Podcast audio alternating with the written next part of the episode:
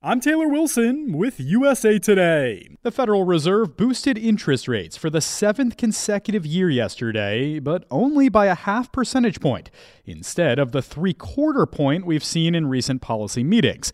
So what does all this mean for the economy as a whole? For more on that, I'm now joined by U S A Today money and personal finance reporter Medora Lee.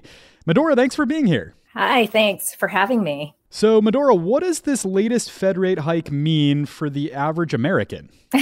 For the average American, it still means the cost of your debt is going to rise. It'll rise a little bit less than it has been every time the Fed has raised rates, since it's only a half point instead of a three-quarter percentage point um, increase. But expect to pay more interest on your credit card debt and on your mortgage. If you have an adjustable rate mortgage, that's going to go up, that interest rate. All right. As for the economy on the whole, we keep hearing the recession word thrown around.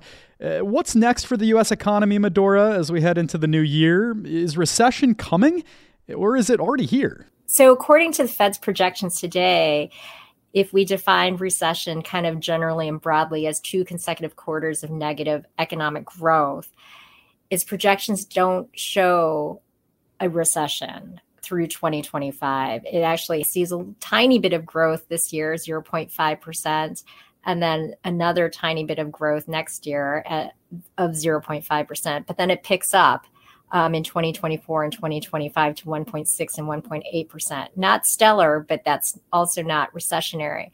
So that's the Fed's projection. If you talk to some economists on the street, they're kind of split. Some of them, most of them probably, say that we have to have some sort of recession before inflation cools down. So it's kind of hit or miss here. It kind of, a lot of it depends also on the labor market. People are kind of looking at the labor market and saying it's way too strong. We're just going to have to keep raising rates until we can break that strong labor market um, and get wage growth under control. Wage growth has been extremely strong.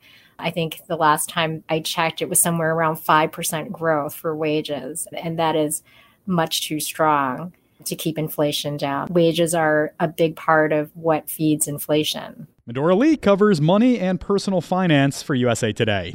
Thanks for stopping by. Sure, thank you.